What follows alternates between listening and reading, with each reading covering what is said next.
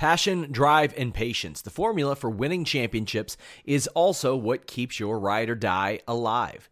eBay Motors has everything you need to maintain your vehicle and level it up to peak performance. Superchargers, roof racks, exhaust kits, LED headlights, and more. Whether you're into speed, power, or style, eBay Motors has you covered. With over 122 million parts for your number one ride or die, you'll always find exactly what you're looking for. And with eBay Guaranteed Fit, your part is guaranteed to fit your ride every time or your money back. Because with eBay Motors, you're burning rubber, not cash. With all the parts you'll need at the prices you want, it's easy to make your car the MVP and bring home huge wins. Keep your ride or die alive at ebaymotors.com. Eligible items only, exclusions apply.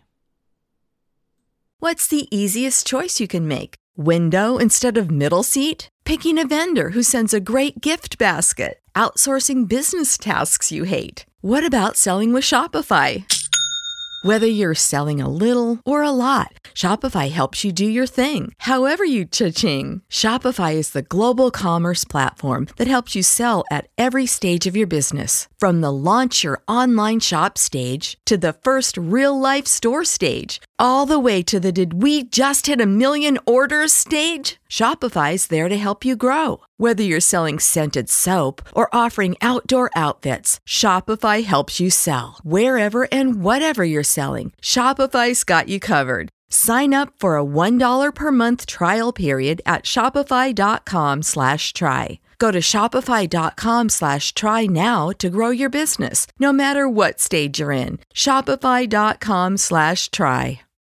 What's up, you guys? Sean Ross Sapp, managing editor, FightfulWrestling.com. It is November 20th, and this is the Wednesday Night War podcast reviewing AEW Dynamite and NXT. This is a big week for us. A reminder, Raw, SmackDown. Of course, you're watching the post NXT and post AEW reviews, but we have our weekly news show, The List and Your Boy as well. And we have big post shows this weekend, NXT TakeOver and Survivor Series. I will be here for Survivor Series, but the two men to my right will be anchoring the NXT TakeOver show. And some of you might say, well, why is that? Why is that? I'll be on a call with uh, Triple H almost immediately following NXT TakeOver. I was on one this morning as well, so no shortage of audio content for you here at Fightful.com. But maybe you want more, and if you do, go to subscribe to FightfulSelect.com. That's the most direct way to support us. We'll tell you more about that later. But right now, I'd like to tell you about one Alex Pawlowski, who is featured heavily on that service. Alex, how you doing?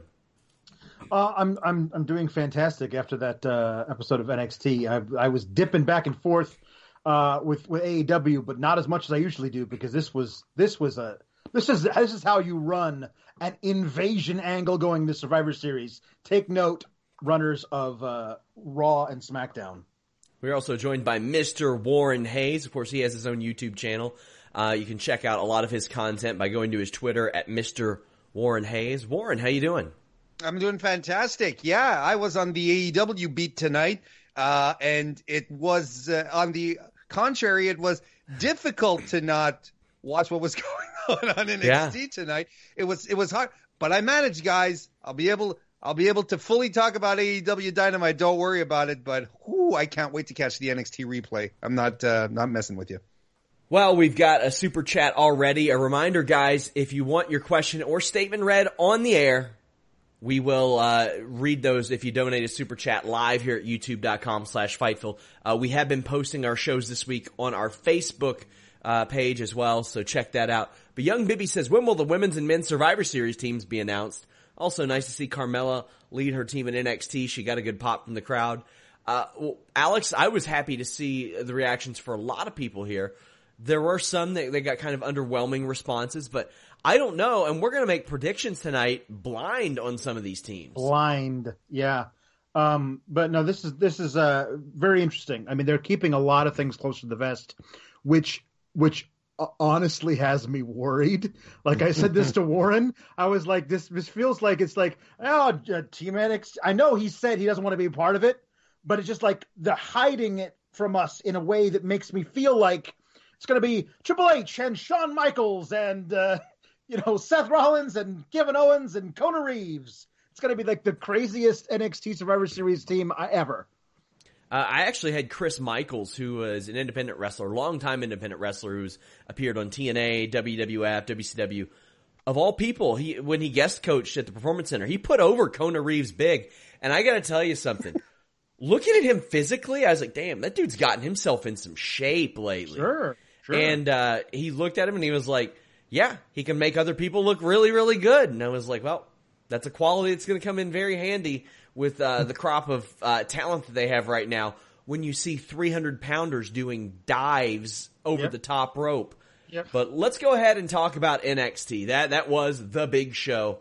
Uh, I can go ahead and tell you now it's probably going to get a clean sweep for our picks at the end of this, but a- a big show, a go home show. And Alex Warren, uh, I'll just say Warren, this was a go home show that felt like a go home show for NXT. I mean, it, it, this is how all go home shows. This is the template moving forward, guys. This is what we need to see from Raw SmackDown for every pay per view moving forward. This was fantastic. It was exciting. It had surprises. I I tweeted this out earlier today. I think that this is the most exciting Survivor Series season that we've had in a long time. This has been really, really good, and it culminated on NXT.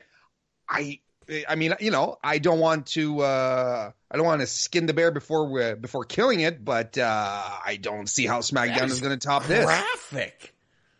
It's actually a, it's a French it's a French Canadian expression that I just Well- translated simultaneously into English. I, Well, I I'd just wanna tell you- No, hang on. I'd appreciate some props here for my live uh, translation skills right now. Okay, I, I want to know of this. Bears roaming the streets of Montreal there, Rowan. And and Alex, don't say anything. Warren, say you're about to fight a bear. How will you prepare for that? What stance will you go into it? Better yet, what stance will the bear take? Do you know what hand a bear favors? Yeah, listen, right now, I, I think we're going into some kind of territory. They're southpaws. They're saying- almost all southpaws. And me and Alex know that, and you don't. That's right. DJ Cass says, "Did you have a feeling that if NXT wins the rating war over AEW, Vince would look at this and be like, main roster guys? Yeah, Alex, I do think he would credit the main roster guys. And here's the thing, maybe appropriately so because of, of the, the, the buzz that they create. Well, yes, I think everybody's tuning in to because because of what Triple H says at the end of Raw. He says, "Everybody, if you want to show up, show up. Let's let's do this." Um, so everyone's uh, assuming they're going to see a lot a lot of run-ins and crazy stuff. What we got to start the show off with was Becky Lynch in the middle of a Full Sail ring, which she's the face of the company now, uh, one of the biggest draws. So that's going to immediately pull people over to see what's going on. Everything else after that was kind of haphazard and and and done in the absolute best way possible. But it wasn't like you had Roman Reigns out there parading around doing promos. Like So it was. th- these are guys who were there to do the run in, and that's it. The funny thing is, when they showed Becky's graphic before NXT, she got booed, and then she came out.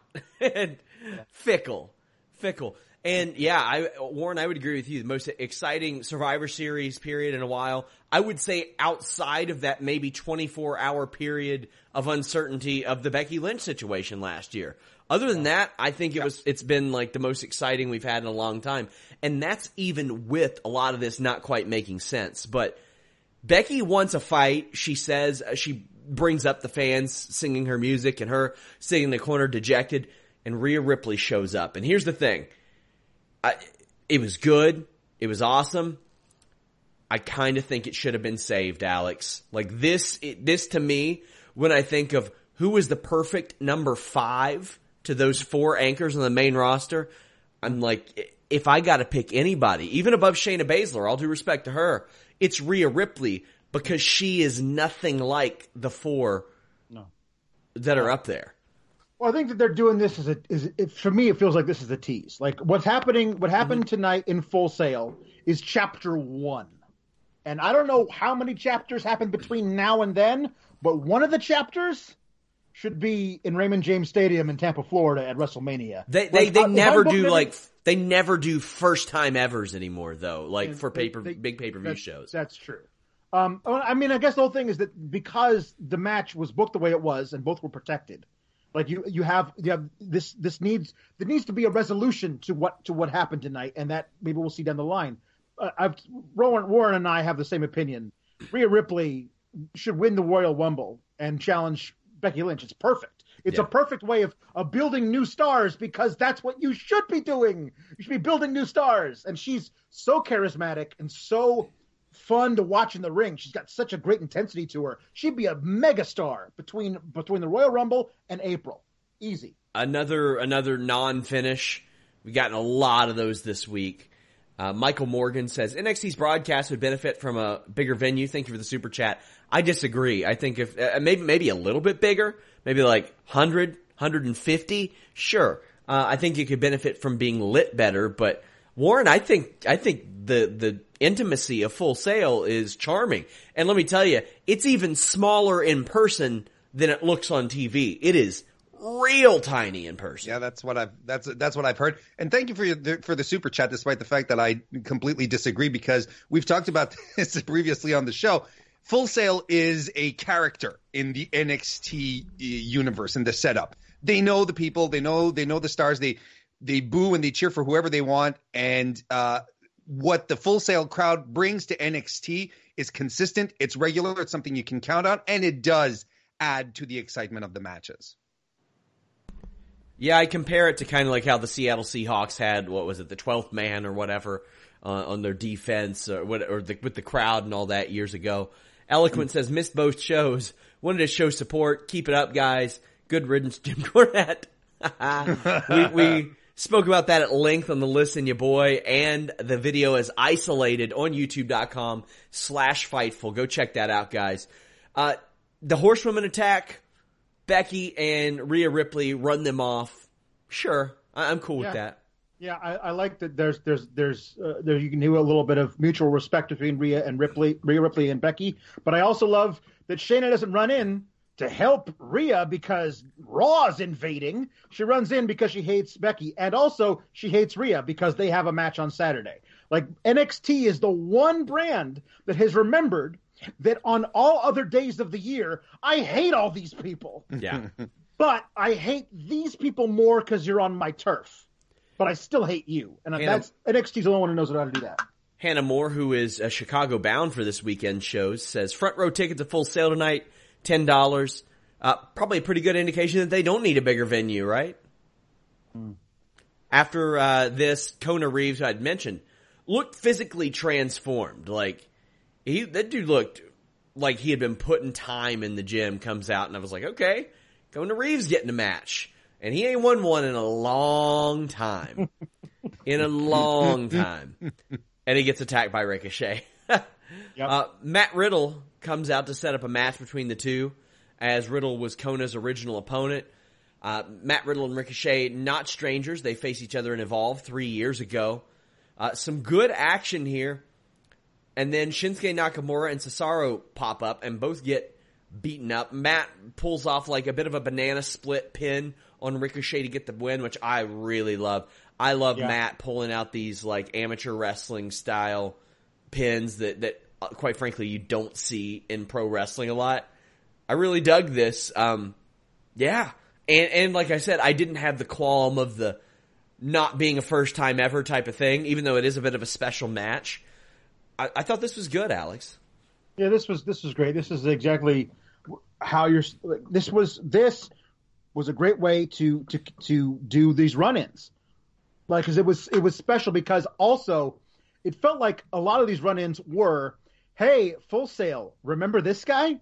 Rem- Remember remember this guy? These guys who were who were here as recently as a, you know a few months ago, but also like Cesaro had an incredible chapter of his career with a rivalry of, with Sami Zayn in that building. Shinsuke Nakamura, a champion for forever in that building. So it was kind of a cool thing of like Full Sail gets the chance to like like all these people showing up on like the finale of a, of a of a TV series you watch for eight years and go, hey, that guy! Oh, it's that guy too! Yeah. Like it was really cool energy from the crowd. And what I loved is they the main roster guys didn't come in and just automatically beat the NXT you know undercard guys. Like it was they're treated as equal. You, you know what's cool, Warren? Like they can refer back to stuff like this and how they were doing ECW reunion shows forever. They can do mm-hmm. NXT reunion shows if they want and have people wor- wear their old gear, work with their old teams, do their old stuff.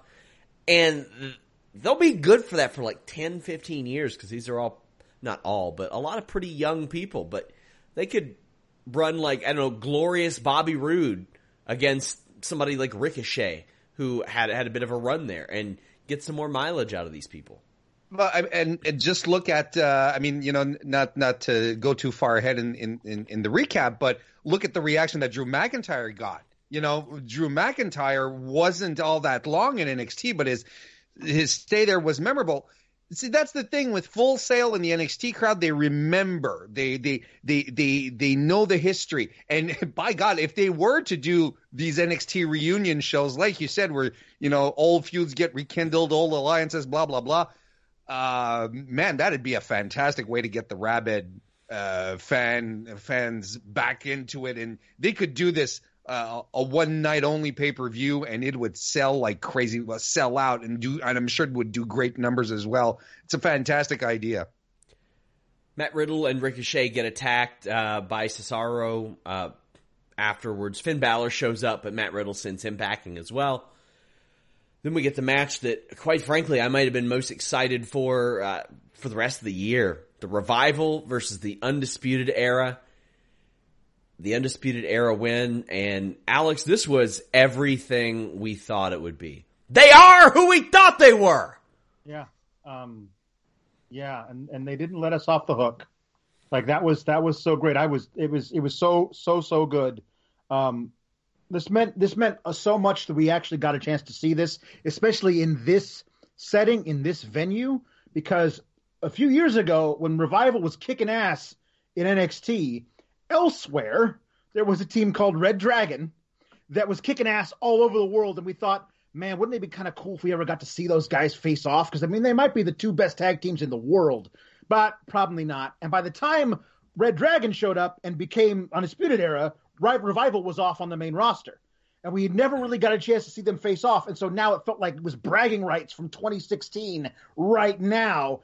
And God, it was great. I mean, every and, and what I what was so interesting was that the revival showed up, and I expected a hero's welcome, like a, a huge response for them, and it was tepid.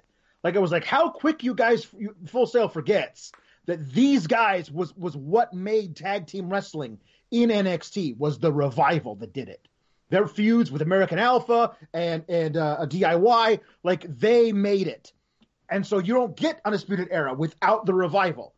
But by the end of the uh, end of the match, like my God, that place was tearing it apart apart itself at the seams for for for all four guys, and they realized what a history making match it was, and the ending could not have been better. So perfectly done. Zach Connor sent a super chat and said, "Doubt it'll happen, but have the revival go back to NXT to enter the Dusty Classic, have a rematch with Undisputed Era at Takeover Tampa." I think that'd be a great idea. It would likely be the revival's farewell based on everything right. that I, that I've heard yeah. about them, and an appropriate farewell would it be? Uh, I think yeah. WWE would serve themselves a lot better to not job out people that are going to leave, build some goodwill. I mean, they didn't do it with Jon Moxley, so uh, I mean, they did do it to a certain degree, but they gave him a nice farewell. And uh, yeah, this, this match was just unbelievable. Like the thing I like about this was Undisputed Era was cutting off the ring on Revival, which I loved. Dash Wilder, Mr. No flips, just fists, is doing Hurricane Ranas. like, so like he had to bust it out. It wasn't yep. just doing it. Uh, Revival hit the shatter machine, uh, but Kyle hits a diving knee and oh my god, that diving knee was awesome. Yeah. I, I was like, oh no. Shay, Dawson, Dawson's kidneys are now like just jelly. Yes. like that was bad, man. Oh, ooh, God, that hurt. And you know Dawson's not going to take time off because he's probably like, they're not adding injury time to my deal. No. like, they're not doing that to me. Uh, this ruled so much ass. Jesus yeah. Christ. Yeah. This d- tag team wrestling is special. Tag team yeah. wrestling is different than a singles match. It is an attraction, Alex. Yes. Uh, when when the crowd started chanting tag team wrestling, yes, that was I, I guarantee you there was something inside Dash and Dawson that welled up with a real with a, with a sense of pride they would not have gotten with anything else. Chance to them or whatever. The fact that the, the crowd loved tag team wrestling because they said we're going to make you love tag team wrestling. And they brought in all these guys to face the revival to to to make sure that division continued after they left. But my my thing i was telling warren uh, before we started was that like what an amazing way for the revival to leave the territory and put over the new guys Yes. if that's what they're doing because it felt very old school but like but but dash not being able to get back in the ring dawson saying it's okay i got this and telling one last time to fish and o'reilly you can kiss my ass Oh. he gets hit with it with the, with the, and he goes on his back the way they used to do it like that's some old school shit i loved it again, like all due respect to the uh, to the the person who gave us the the super chat. It feels like I'm going after the super chats, but I'm not. With all due respect, you don't touch revival and undisputed era again. This was, was, perfect. It was great. It was great. This was perfect. The match was fantastic, and it ended in the in the most perfect way possible. There is no more story to be told here. It's final. It's great. And undisputed era are probably, despite the fact that the OC won it at the Crown Jubilee Boop, they are the best tag team in WWE right now. I think the revival are just the perfect mix of what makes a great tag team today. You get the just amazing fundamentals that they have. Like, are they going to do 450s? Probably not. Are they going to do like running power bombs? Maybe not. But they are good enough at everything they do, and sometimes they'll bust out a top rope splash or a suicide dive or a hurricane rana. They can do some of that stuff too and look good doing it. But then they hit that shatter machine, which is a next level finishing move. And every single match they have has story. I can't remember a time they've had a match that's went over 10 minutes and they didn't get the crowd into it. And D- does the crowd go in caring about these guys? I'm not convinced that they do, but they leave caring about these guys. And I'm- this I'm- this was just perfect. I'm trying to remember there was like early or early last year there was a match and maybe you guys can on Raw where the revival were I can't remember who they were fighting but the audience was dead on their feet for it because there had there hadn't been any build but they just let the revival and, and I, I feel stupid for for forgetting who was the other team but they just elevated. They got the audience into it. They were cheering. Everyone was on their feet at the end. And that is that you're you're absolutely correct. That's what makes the the the the, the mark of a great tag team right there Rob Wilkins says, I've seen Kona wrestle five or six times. He's good. Give revival matches like this more and they'll resign. Shout out to Soul Train Jones. Yeah, check out the oral and audio history of Soul Train Jones, that's which is a on pack that's a pack super chat Holy I know he gets his money worth. Money's I worth. I, forgot his on Listen to Your Boy today. So Rob, I read it on the list goes on our Fightful Select show. Uh, I agree in regards to the revival. Everything I've heard is that they want the tag team division to matter. Not about title reigns, not about all that. Michael Morgan says, Warren, stop attacking super chats. He paid for that. hey listen buddy I'm gonna do what I no I'm sorry it's fine I'll- I'll Joseph Farley with a giant super chat says, using my Christmas bonus for work, for the swear jar, pee pee, poo poo, doo doo, pee pee, go cats. Also, NXT with all the invasion was a total cluster and I loved it. I had uh, somebody reach out to me today and said this was their favorite episode of wrestling TV maybe ever. So, hey man, hey. See several Raw stars trying to get into the arena, but they're stopped by security, which is confusing to me because the doors were left open, Alex. Well, yeah, I mean the the the gate to the Full Sail grounds that was left open. Yeah. The door to the arena wasn't open. What do you think? He's nuts. Kay Lee Ray defeated Dakota Kai after the match. You have Bayley saying, "Hey, why aren't you in my match Sunday?" Uh, begs the question. What do you think of this, Alex? Um. Uh. Well, this is it's tough, tough, tough sledding for Dakota Kai. Yeah. Uh, lo- losing a lot of matches at Full Sail. Then she went uh, as part of the uh, the team that invaded Raw or SmackDown. I forget which. Uh, and then there was a big like eight woman tag, and she lost that too. Th- then there's the Uh, whole following Undisputed Era and the Revival thing. not not great. Um, but I thought she, you know, she she always looks good in defeat. She's very she's a very talented wrestler, and I, I think Kay Lee Ray was there to show NXT domestic who this person is because she showed up uh, last week and joined Team Baszler, and I, I could feel a lot of people going, "Hey, I know I should know who that is, but I don't." Um, and yeah, the the the truth of it is, is a, a, not a lot of people watch NXT UK, um, and it's it's just a, it's a different thing. So actually being able to say to put her on TV here in the states, get her familiar with some people, I think that was that was a, an important thing to do. Viking Raiders against the Forgotten Sons. Now, I feel a lot of different ways about this match because this was a damn good match. Mm. And one of the best the Forgotten Sons have ever had. Period. However, this was a 20 plus minute segment, a 13 minute match for guys in the Forgotten Sons who have had one win since May and were losing to Breezango on the rag so I don't know how I feel about them going that long with Viking Raiders. Now here's my thing. Sometimes, uh, for example, in MMA, one of the best fighters in the world can get knocked out in a minute by some jobber. Then the next time they go out and they have a 15 minute fight, go all the way to the scorecard. Styles make fights. I agree with that. Uh, if the goal was to make the Forgotten Sons look very good, that's a good thing. If it was to continue whatever the Viking Raiders have done on the main roster, that wasn't done well. But the match was good in the ring. But I thought for I thought it was going to end before that first commercial, Alex. Me too.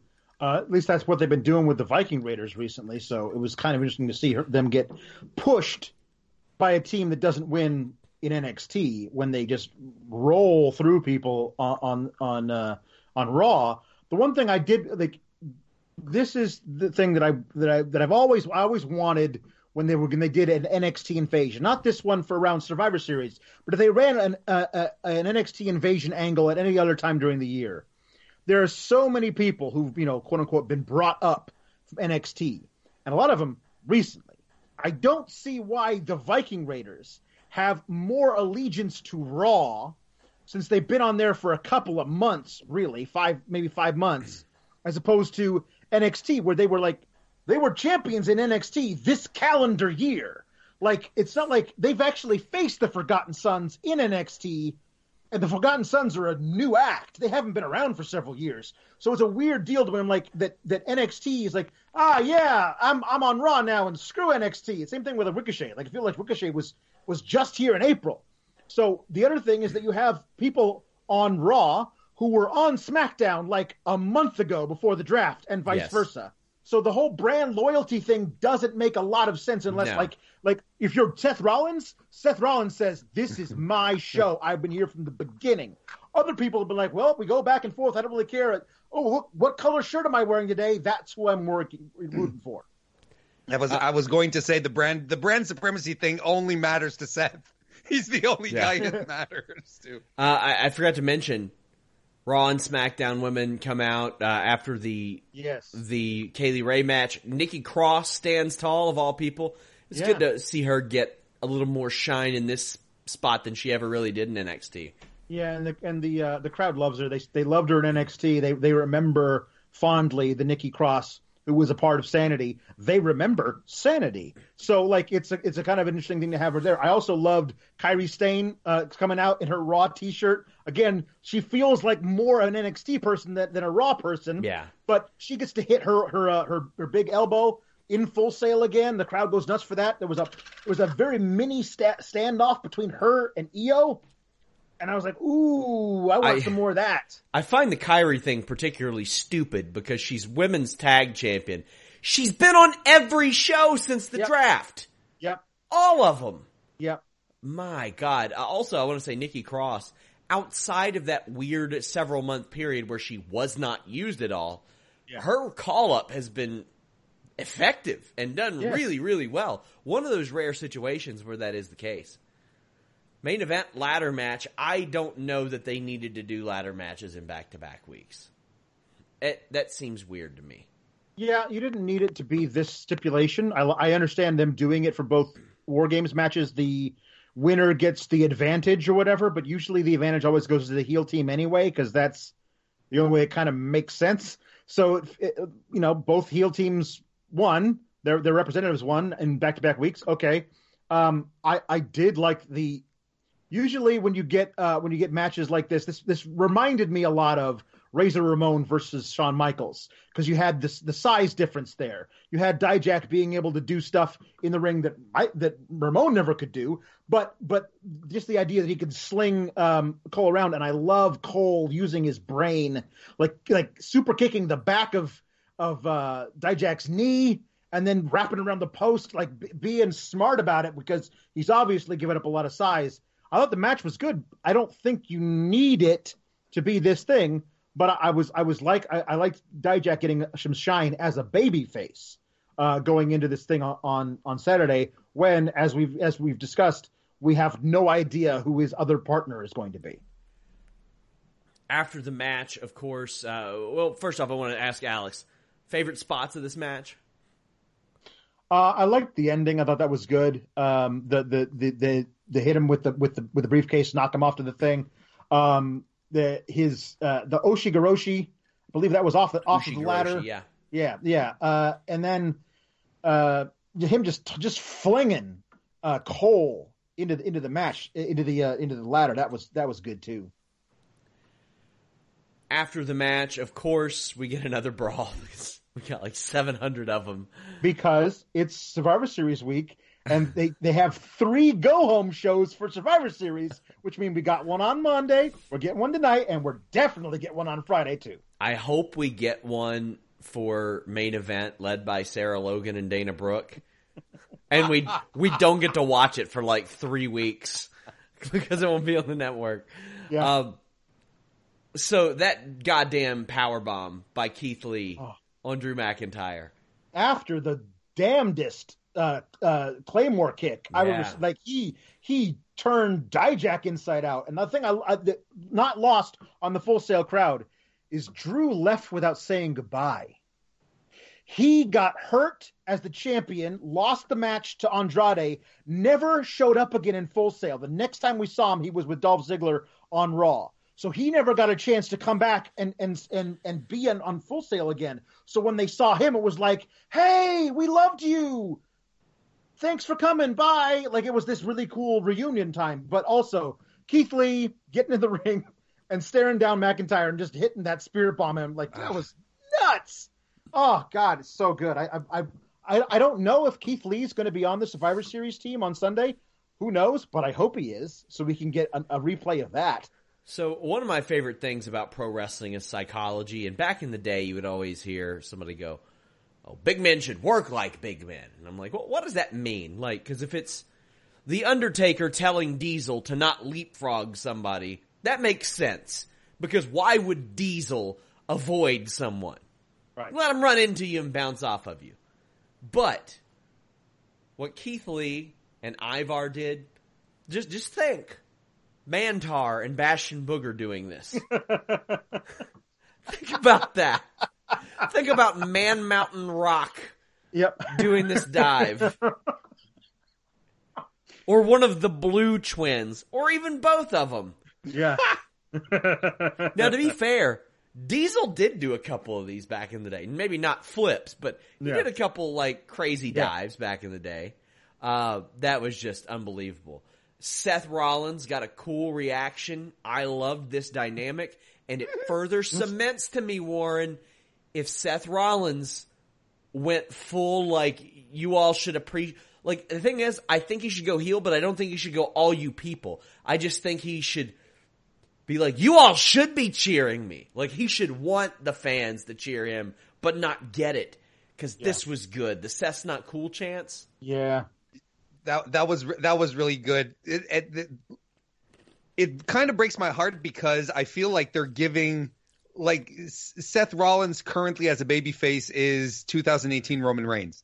Like you know, clearly the smart thing to do would be to have him turn and they're just not going to pull the trigger on it. And I've been having this kind of thought. If they were to give Seth Bayley's gimmick when she turned, you know, where she was like, "No, I'm the good guy, but keep it." You know, like keep Yeah. and him really Yeah. leaning into it, it would be fantastic. Like it would really, really be good. Why aren't you guys? Why are you guys coming after me on Twitter? Kind of thing. You know, it's like he'd be so good. He could lean into all the garbage, and I think yeah, just showing off some self awareness would do him a lot of good.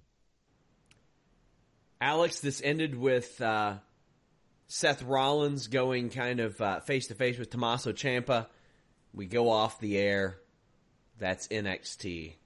Yeah, uh, pretty the good thing show. about yeah, it was a very good show. The thing I liked about about Ciampa coming down the most is that on his way to getting in the ring and brawling with Seth Rollins, he took some time to kick Adam Cole's ass Yeah. because he still hates Adam Cole because that's what these things like. I, honestly, I was so fearful this whole build to, to Survivor Series and, and War Games back to back that it wasn't going to make any sense. Sometimes it didn't, but for the most part, NXT handled this perfectly.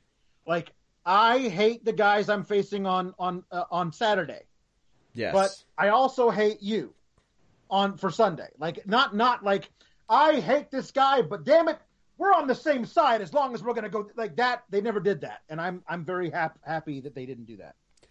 the unfortunate aspect of this is we don't necessarily know who will be on all these teams Yeah.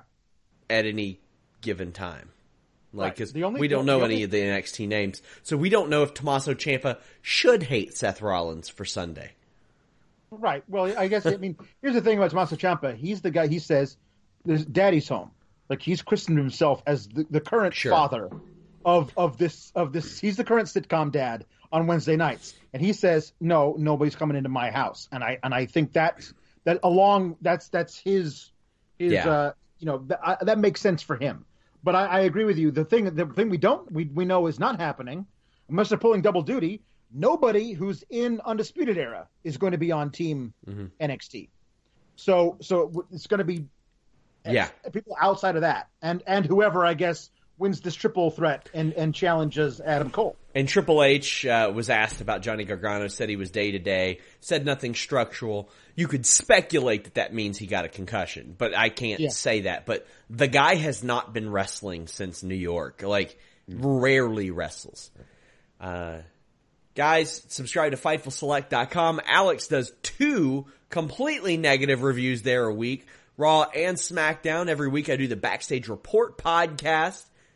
You look like you're about to say something, Alex. I was going to say, I mean, they're, they're completely negative when the show is completely negative, which is like eighty five percent of the time. No, hey, that's I'm running with the marketing. Okay. Yeah, If if you want NXT, uh, NXT UK 205 live or not NXT, we review that here, but UK 205 live, NWA, uh, a lot of non-main roster reviews. Steven Jensen does that on the Weekender podcast, but I got news up there right now on on uh, a Joey Mercury situation, which I don't know might get me in some trouble apparently. Uh, we've also got news on Randy Orton and Tony Khan's little backstage beef. Also, uh, Randy Orton, apparently, according to people I talked to, had apologized to several people uh, uh, way back in L.A. last month. I got some news up there on that. Lots of cool stuff over there. That's the most direct way to support us. And if you subscribe right now, you still have time to get questions in for my Q&A this week. Make sure you guys give it a subscribe. But we have AEW Dynamite, not nearly as momentous a show as NXT. But Warren, what did you think of the show? Um, I thought it was. I- It's good. I mean, it, Yeah. it's a. It was a good show. I think there. You know, there's again situations that we need to that we need to dive into, and uh, there's some patterns that I'm starting to see emerge within AEW that I I kind of hope that they're going to uh, that they're going to snap, uh, not not moving forward. Uh, but I mean, this was a good show. AEW is consistently a good show. It's much better than what SmackDown's been doing uh, since moving to Fox. So you know, there's it's criticism that comes from the heart. That's true. I, I loved kicking this show off with Fenix and. Nick Jackson. Nick Jackson will compete for the AEW World Championship at some point. He's unbelievable. Fenix, Uh, uh, Fenix is sorry. too though. Yeah, well, that's the thing is that you have two fantastic guys. Fenix, you can tell, you can tell Fenix is is more used to having a singles presence than Nick does. Uh, despite the fact that Nick really leaned into it at some point where he, you felt where he was like trying to tag out to Matt and he's like, oh yeah, I that's love right. that. You know? I thought that was that was good. But um, Nick is my favorite young buck. Uh, and um, I don't know if they're ever going to to split, but Nick is Nick definitely has a career uh, as a singles guy. I think he needs. I think the more his hairline recedes, the better he becomes. He's like a reverse Samson, is what he is. This match was so good. Uh, Fenix hit a springboard head kick, nailed Jackson with a muscle buster for the three count. Just outstanding, and a couple of guys that they're going to be able to turn from tag team wrestlers into singles wrestlers and do it effectively. I if if AEW takes one thing from WCW, and they're taking a lot from WCW, it's that, or NWA rather, it's that, hey, our tag team wrestlers can compete for the titles, even if they don't win them. Sure. They can compete and challenge. And I dig that. Also, what I dug was Britt Baker and Hikaru Shida. I, there are a lot of people who seem to want Britt Baker to be bad, but I, I just don't see it. why would you want that first and foremost? That, why I would, mean, what? you No, but I you know how people are. There are some people I who know. want things to be bad, and let's be honest, she's going to face criticism no matter what because she was their first signing. She was their For first sure. women's signing. Yeah, and I and I think with a little bit now that you know now that they've kicked off now that they've kicked off a uh, uh, dynamite, uh, I think she she uh, leaned in.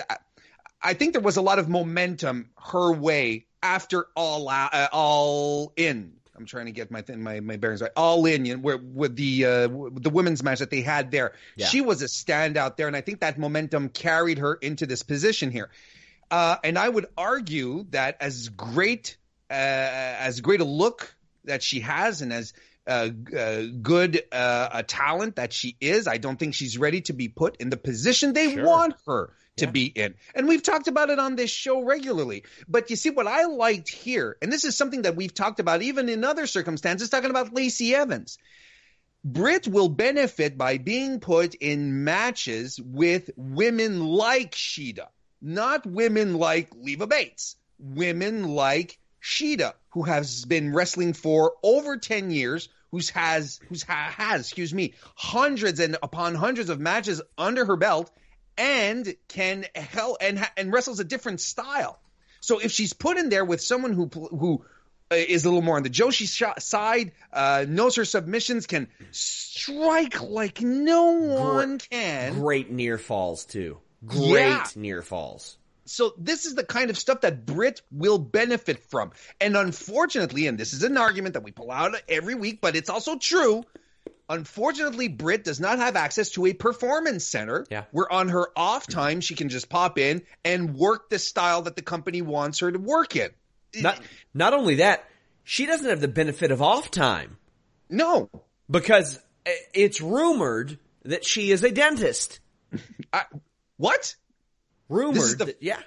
This is the first I've heard about uh, about this. This is really strange. Like I've, I know there's librarians in AEW. but it- Allegedly, yeah. Huh. But uh, the main criticism I have for the match, which I I liked, it seemed like on suplex spots they had particular trouble hooking the head. Like they Yeah. would fish for it and couldn't find it, and you could tell that one gave to the other. I like this. I think Britt Baker's coming along really well. Hikaru Shida is good. I loved Shida's post match interview with Alex Marvez on Twitter. Uh, also, somebody had pointed out she speaks English with a little bit of a British accent because it's rumored that she learned a little bit of English watching Harry Potter. And as much as I hate Harry Potter, that is the dopest shit I've ever heard in my life. that is awesome. And and could you just imagine this by the way? Because Kevin Owens learned a lot of English listening to Jim Ross. If Kevin Owens talked like Jim Ross, we can dream.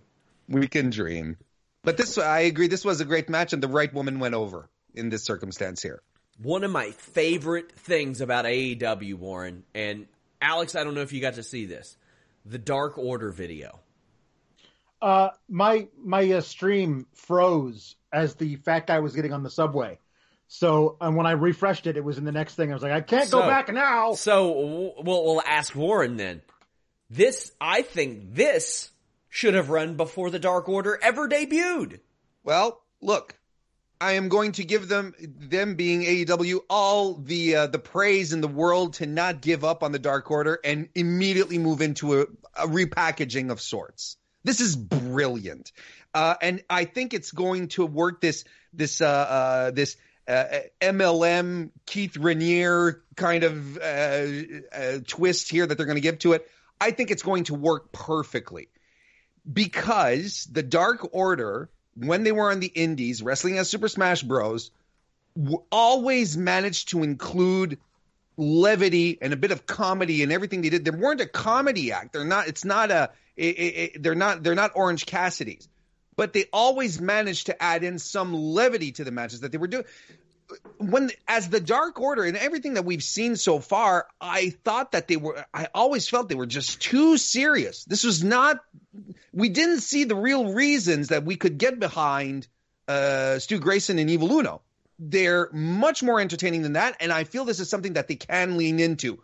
I thought as corny as the the uh, the beginning of the video was, and I was sort of sitting there cringing for a bit. Once that the the subway commercial hit, I was enthralled. I thought it was great. Production was perfect.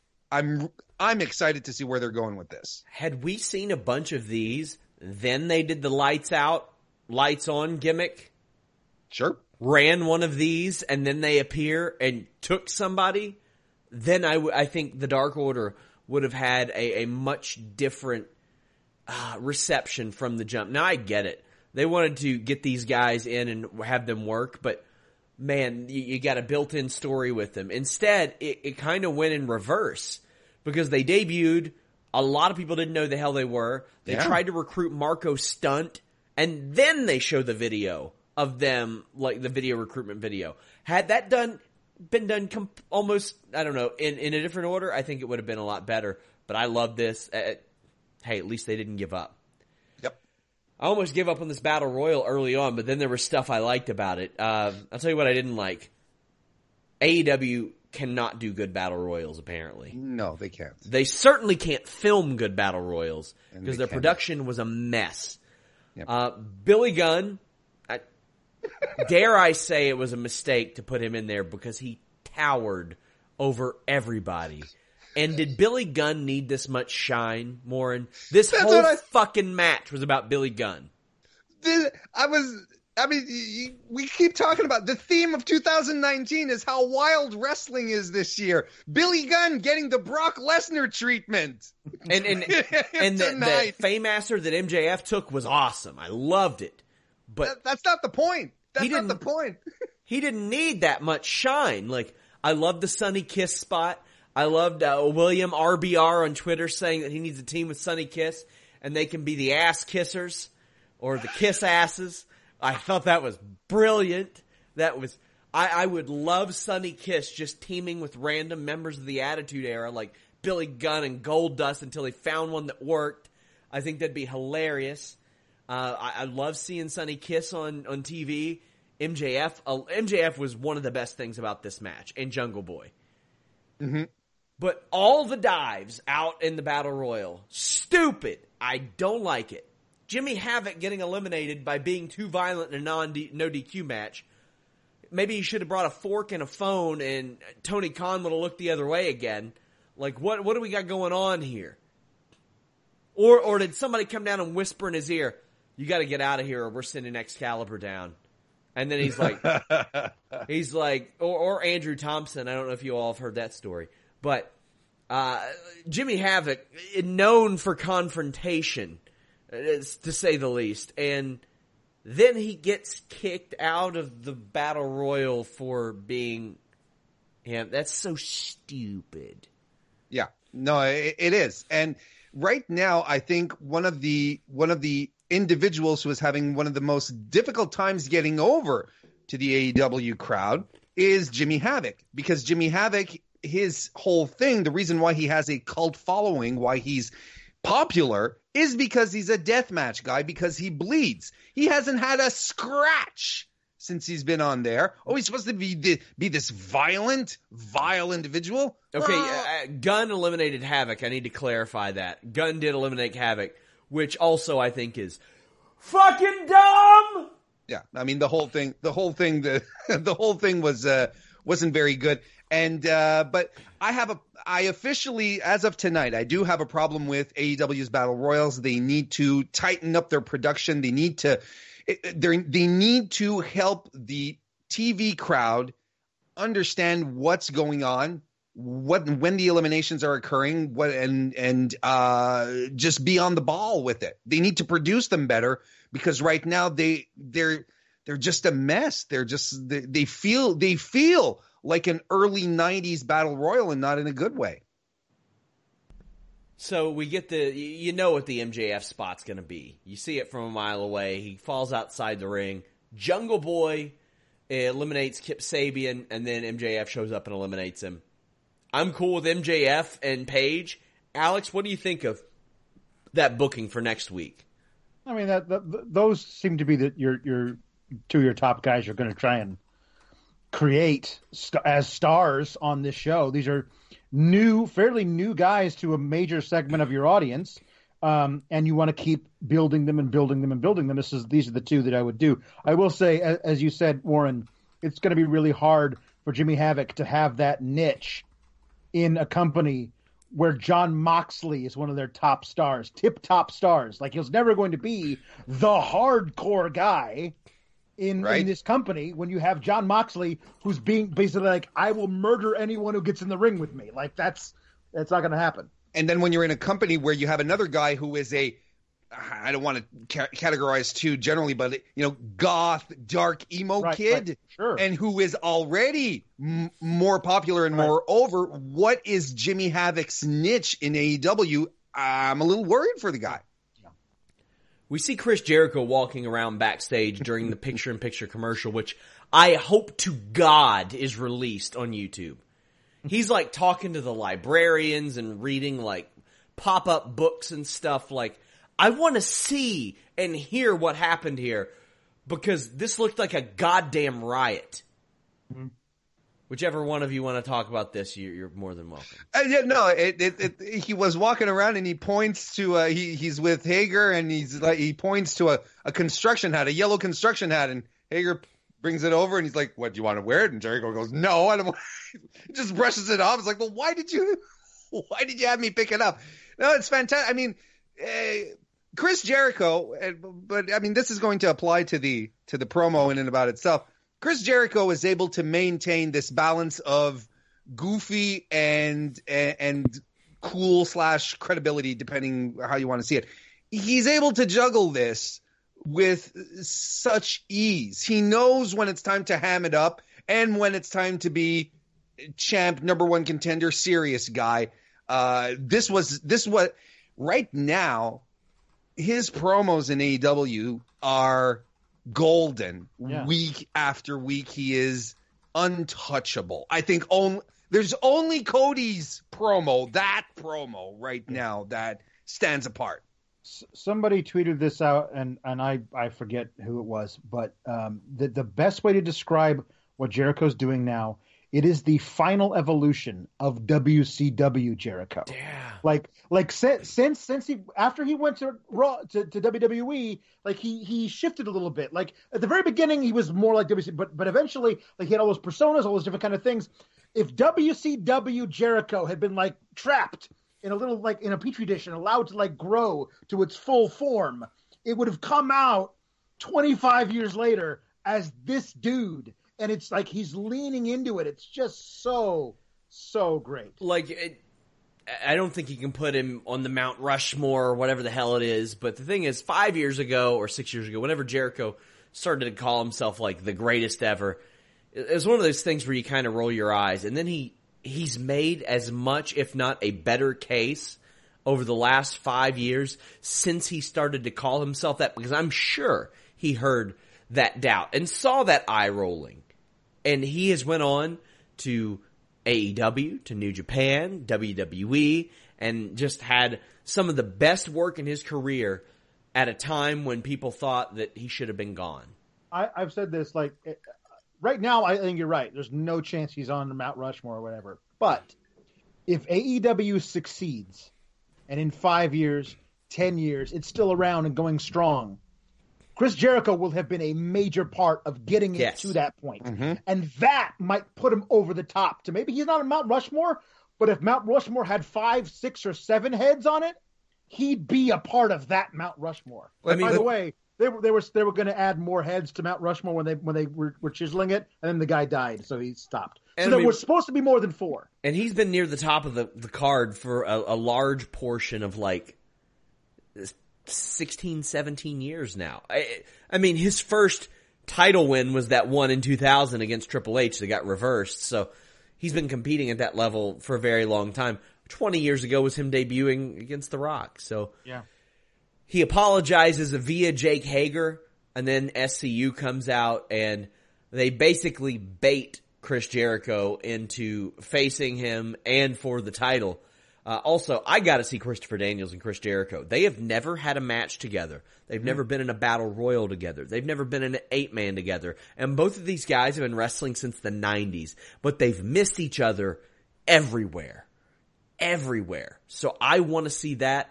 But Scorpio Sky is is it a little early? I think for for the push. Yeah, he he ain't gonna win that title. But damn, Warren, it's good to see Scorpio Sky getting this opportunity. I think it's I think it's uh, I think it's fantastic. Makes makes perfect sense, of course, coming off of next week, but it just echoes what we've been feeling. Uh, that Sky is a star in the making. You put him up there on on this type of stage against Jericho, that will credibilize him. It will make him stronger. Looking moving forward, you know, we, we were talking at the start of the at the start of the evening, talking about Rey Fenix and Nick Jackson having potentially great uh, singles careers. Well, Scorpio Sky is definitely one of them. And I will say that probably the biggest heel move of the night came right then and there in that promo when Jericho spoiled the ending of the first episode of The Mandalorian. So, yeah. Uh, there's a big brawl that breaks out. Jericho, uh, he promises to make Jericho his bitch. Uh, Scorpio Sky does. Big brawl breaks out. The rest of the inner circle attack. You get Marko and you get, I think, Jungle Boy out there. I love, or, or that was a little bit later, I think, but, um, Luchasaurus came out and got the face off with Jake Hager, and that was the important part. Marko's stunt getting clotheslined and immediately taken out was hilarious. Hilarious. But Luchasaurus face to face with Hager, I like that these are their big dudes and they're like six three, six four. Even though there are guys out there that are way bigger that can do crazy stuff, I kind of dig this. And I also dug Luchasaurus just destroying Peter Avalon after this. I, Peter Avalon had the best, corniest line of the evening when he said, I'm about to turn you into motor oil, you fossil. That was great. Yeah, that's good. My, my my favorite thing about all of this was Scorpio Sky doing the old duck season, wabbit season with Jericho. Yeah. It's like I, I honestly I don't think I'm worthy of a title shot. Well, guess what? You got a title shot. That's like so. I think what I love about Jericho is that he is so stupid. Like the character is just an idiot. I think that works so well for him. It was a really really great back and forth. Love Just that. enough comedy. Now we'll see another brawl where everybody runs out afterwards. If I were AEW, I would not have leaned on this tonight with all of them. You, Not on this night. I, I wouldn't have. I definitely wouldn't have any time over the last couple of weeks, and maybe Yep. the few weeks that followed. I would have done something completely different because WWE's been doing that to death lately. Joseph Farley says extra five for the Keith Raniere reference. I got a huge pyramid or got huge pyramid scheme vibes. Ultimate heel persona. I agree. I, I love that. It was it was very good. Proud and powerful lose to Private Party after the match. Sammy Guevara attacks Nick Jackson, but Dustin Rhodes returns to a- attack Inner Circle members. But uh, uh, Warren, your thoughts on this Private Party picking up a giant win, and it, we're starting to see almost everybody kind of 50-50ing. How do you feel about that? Well, that's what I was about to say. um, you, uh, I'm, I'm thinking, I think it's a little straight. Okay. My two thoughts on this is on one hand, I feel we're going to the 50-50 route. Everybody's winning matches. I feel like Santana and Ortiz should have picked picked up the win here, uh, because they are being established as a very, very strong tag team. Jim Ross keeps saying over and over again, well, they're the number two tag team in the division, number two tag team in the division But then that's also part of Private Party's story, right? They upset the Young Bucks. They come in, they upset the number two team. So it also makes sense. I'm, I'm, I like, I don't know how to really feel about it, but I, I can't say that the match was all right, but nothing more than that. Aside from the, you know, there was this really weird moment. Uh, there was this really weird, weird moment where, um, where, uh, where there's a code red, and uh, and they're pinning, uh, they're they're they're pinning Ortiz, but then the referee counts and he stops, and we don't see quite exactly what happened. Apparently, Santana was on the outside and pulled on the leg, but it wasn't very clear because the camera work wasn't there, or did it even happen? It was very the audience was very confused as well. Production wasn't there, Sean. This was another moment here. There was another moment in the Darby Allin match where they were where he was crunching uh, um, uh, Jon Moxley's fingers in the uh, in the turnbuckle link. Yeah. And the camera work was all over the place. We weren't seeing what was going on. I really felt tonight production overall for AEW. If there was one main gripe I have of the show, it was their production efforts. I thought it was a step back as uh, as I felt that everything was going forward and improving. I really felt it was scattered and all over the place. I, I did too. Uh, I'm glad you brought that up. That seems to be I don't want to say a downfall, but like I said, I haven't seen a battle royal they've done yet where the production has even been passable, let alone good. Well, we'll, we'll remember. I think it was at Double or Nothing when uh, Joey Janela had a, a cigarette stapled to his forehead, and there was no camera work that picked it up. It was like Excalibur who was calling it. Yeah. But we didn't see it. We never saw it happening. And like you know, as stupid as the dives were during the battle royal, there were still a bunch of dives, and we weren't seeing a thing. We see Kenny Omega training for his return with very light weights and he's training with Nakazawa, which I think is very funny. Uh, he he says that Omega says things, or Omega said that things started to go wrong when he lost the PAC it all out, and he's going to get a chance at revenge and to restart everything next week. I thought this is pretty good, and I mean it was a little goofy, a little quirky, but that's Kenny Omega. That's always been Kenny Omega. The over the top facial expressions, the wrestling little kids, wrestling blow up dolls, DDT for the love of God. Like, that's Kenny Omega, Warren.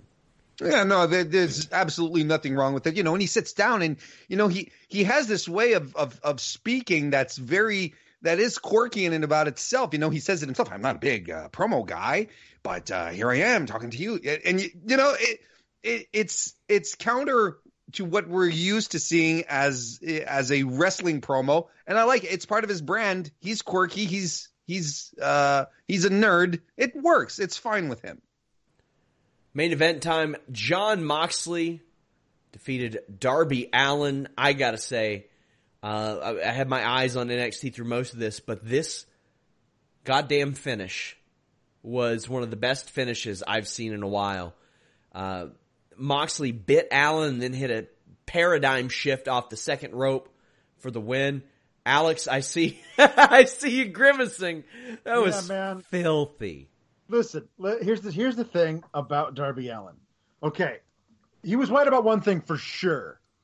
When when I saw that little video package of him like skateboarding down the street, dragging a Moxley uh, body bag with like with like piano, slow piano music in the background. And then he gets on stage and the rock singer zips him up in this body bag and he crowd surfs in black and white. And then pallbearers bring him out to the stage in the body bag. He gets out of it. He skateboards down the ring. He's right about this. Vince definitely would have had him jacking off in a boiler because he wouldn't have had any idea what to do with this guy. I love Kyler's comment. Is Kyler said, "Yeah, they would have named him Jackie Seaman."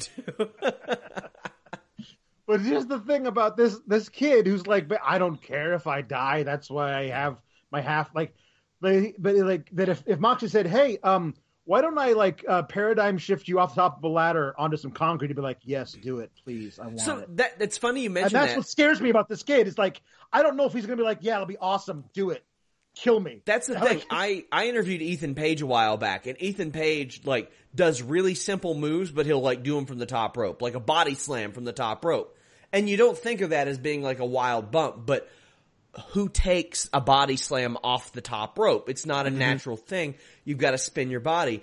And I was like, well, did you have any trouble like doing that for the first time to anybody? And he told me, well, I think the first time I did it was to Darby Allin. So no, not really. it was like, okay, well that, that makes sense. Uh, Warren, what'd you think of this? Moxley obviously gonna win here, uh, but I think that Darby losing kind of helps. And, by the way, putting up an awesome fight doing so helps further what they're doing with Darby Allin as well.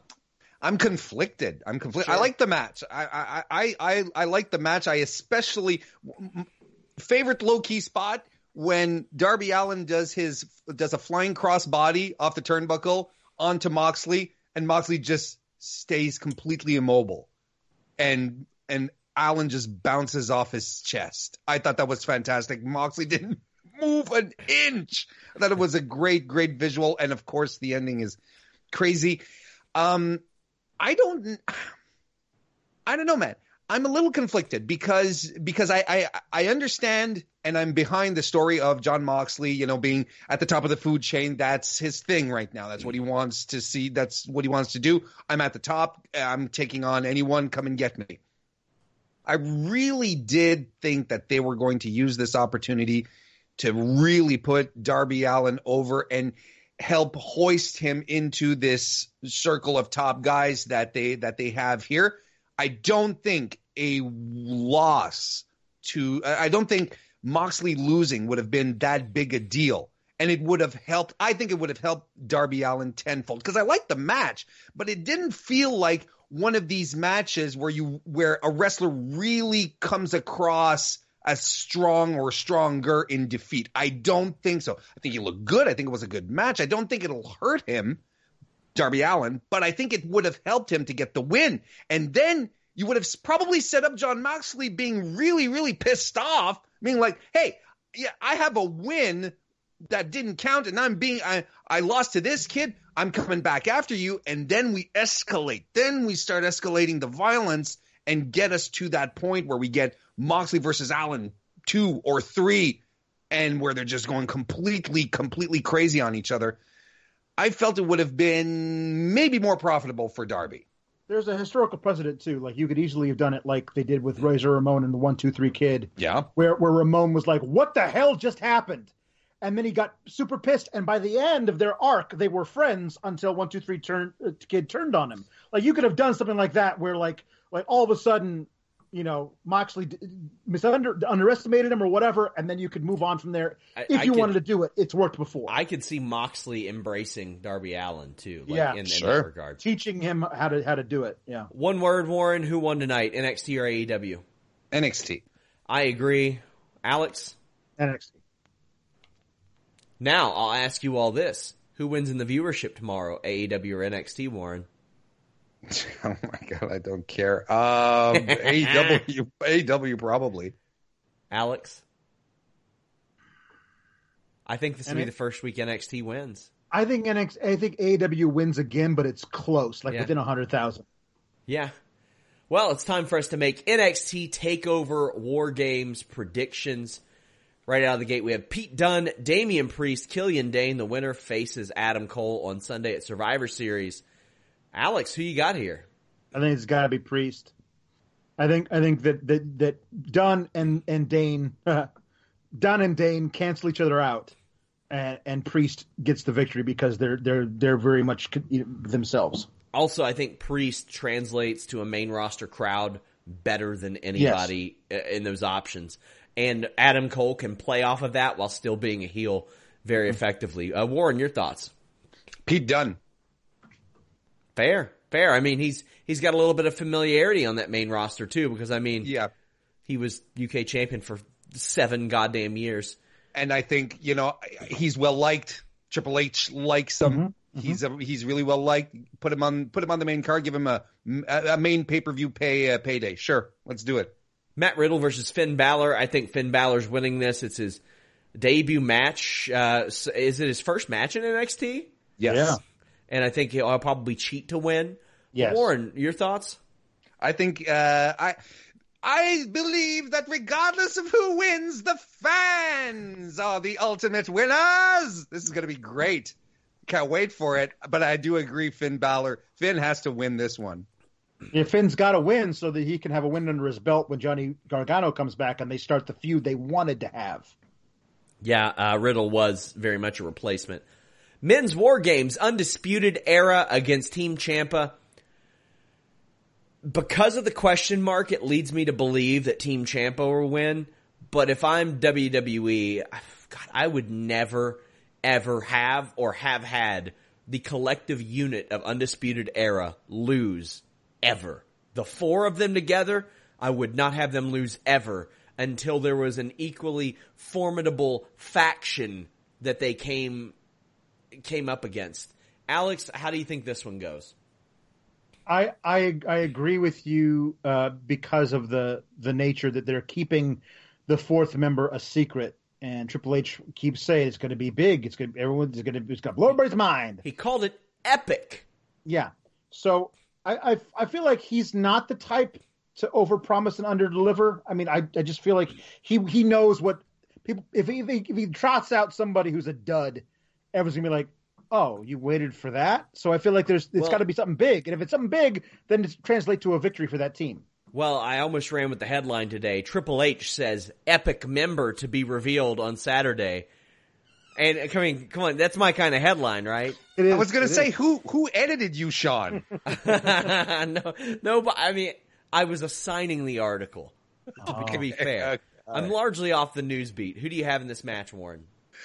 Um, if it were, if there wasn't the mystery, the mystery member, um, I would definitely go with Undisputed Era.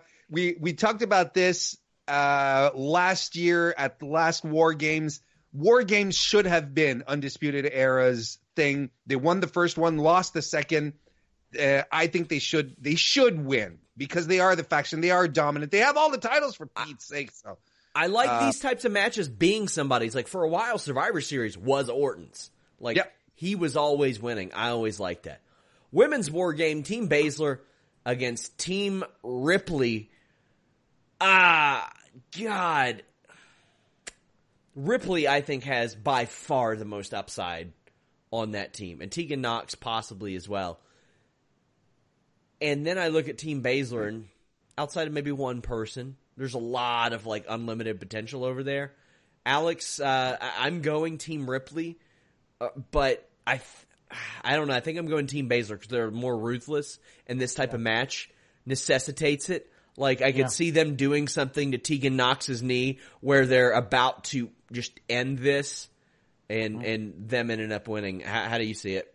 Yeah, um, uh, there's a lot. There's there. I'm of two minds about it because I also think Duke and Shafir aren't going to be in the match, but you know they're going to be ringside, like passing pliers through the through the chain link or whatever they're going to do out there. Um, uh, also, uh, yes, you're right. Rhea Ripley does have the biggest upside, but their their, their marquee women's match on Sunday, Baszler is involved in. She's one third of that match. So either if Baszler's team loses, I think it'll be because of interference by either Becky or Bayley or both.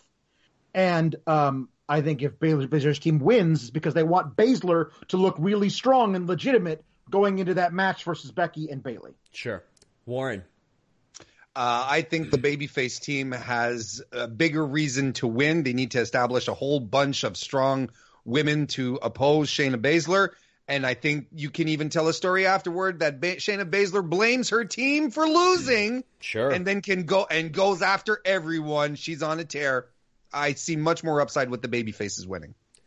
Sunday's WWE Survivor Series. We are going to quickly make our way through the Survivor Series picks.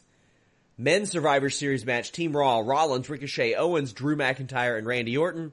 Team SmackDown: Roman Reigns, Braun Strowman, Ali, Shorty G, King Corbin against Team NXT, who we do not know of now. I think King Corbin and Reigns will kind of undo one another and lead to a match that nobody wants to see. I think Team Raw ends up winning this. Alex, what do you think?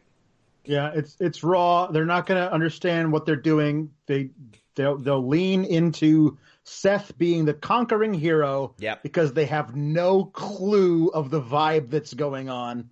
So uh, they're going to make Seth into like this conquering hero babyface. He'll probably be the sole survivor, and the his his teammates will go out really quick. It'll be him versus uh, all the guys on both teams, and he'll come out in the Yeah. end because he's Seth Rollins. Damn it! Warren. I concur for the exact same reasons. Women's Survivor Series match, NXT team that we do not know about.